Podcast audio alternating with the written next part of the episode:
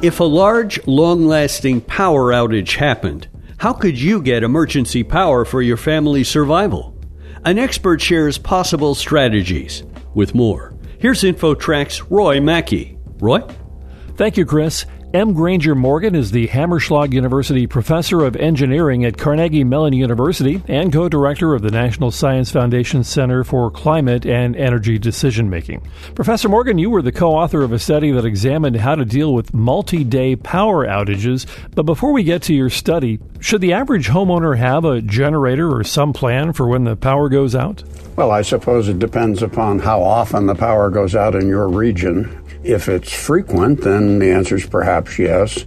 What we were interested in, and this is actually work done by my doctoral student Angelina Bowman, what we were interested in was the relative cost of having individual generators like that as opposed to doing things collectively for a neighborhood. You know, a few houses together or maybe an entire distribution feeder. And it turns out it's a lot cheaper to do the latter than to everybody have their own generator.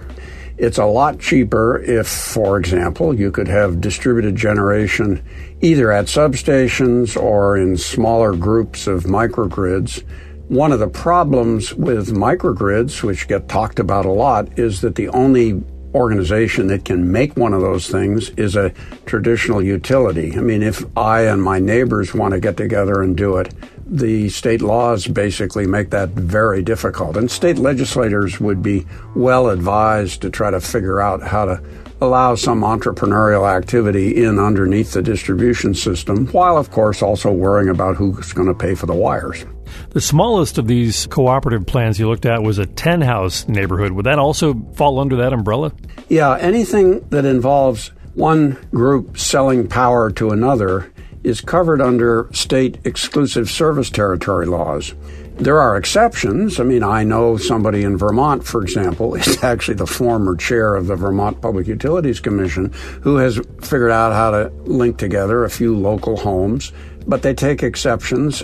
So the main obstacles to doing this sort of thing are regulatory and legal, and state legislatures could begin to address those issues especially if the concerns about resiliency and power outages grow.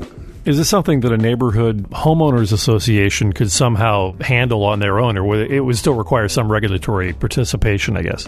Well, it would depend on what power company you have. I mean, if you're served by a co op, or for that matter, if you institute yourselves as a co op with your own generation, that might be different. But if you're served by a conventional utility, then no, you can't just do that on your own. I've chaired a couple of recent National Academy studies, the most recent one on the future of the electric power system, one a few years back on the resilience of the nation's power system.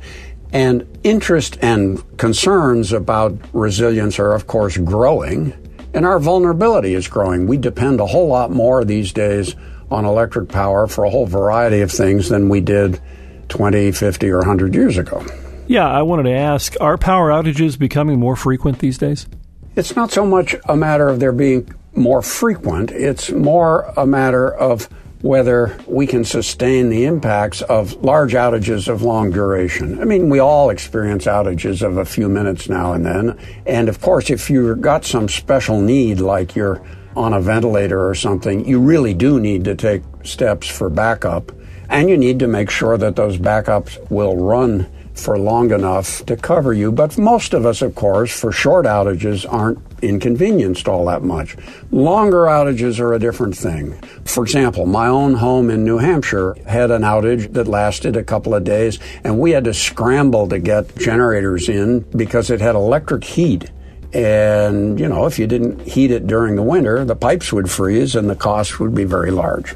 And what do you think the likelihood is that these sorts of cooperatives that your report explores could ever actually come to fruition? Oh, I think the prospects are growing, and of course, it'll be a strong function of what state you're in.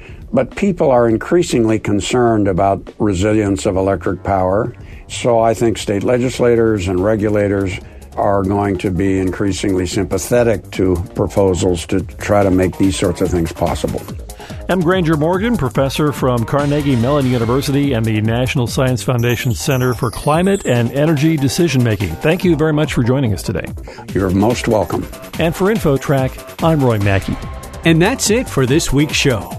Our internet services are provided by Pair Networks. InfoTrack's executive producer is Randy Meyer, and I'm Chris Whitting. We hope you'll join us right here next week for another edition of InfoTrack.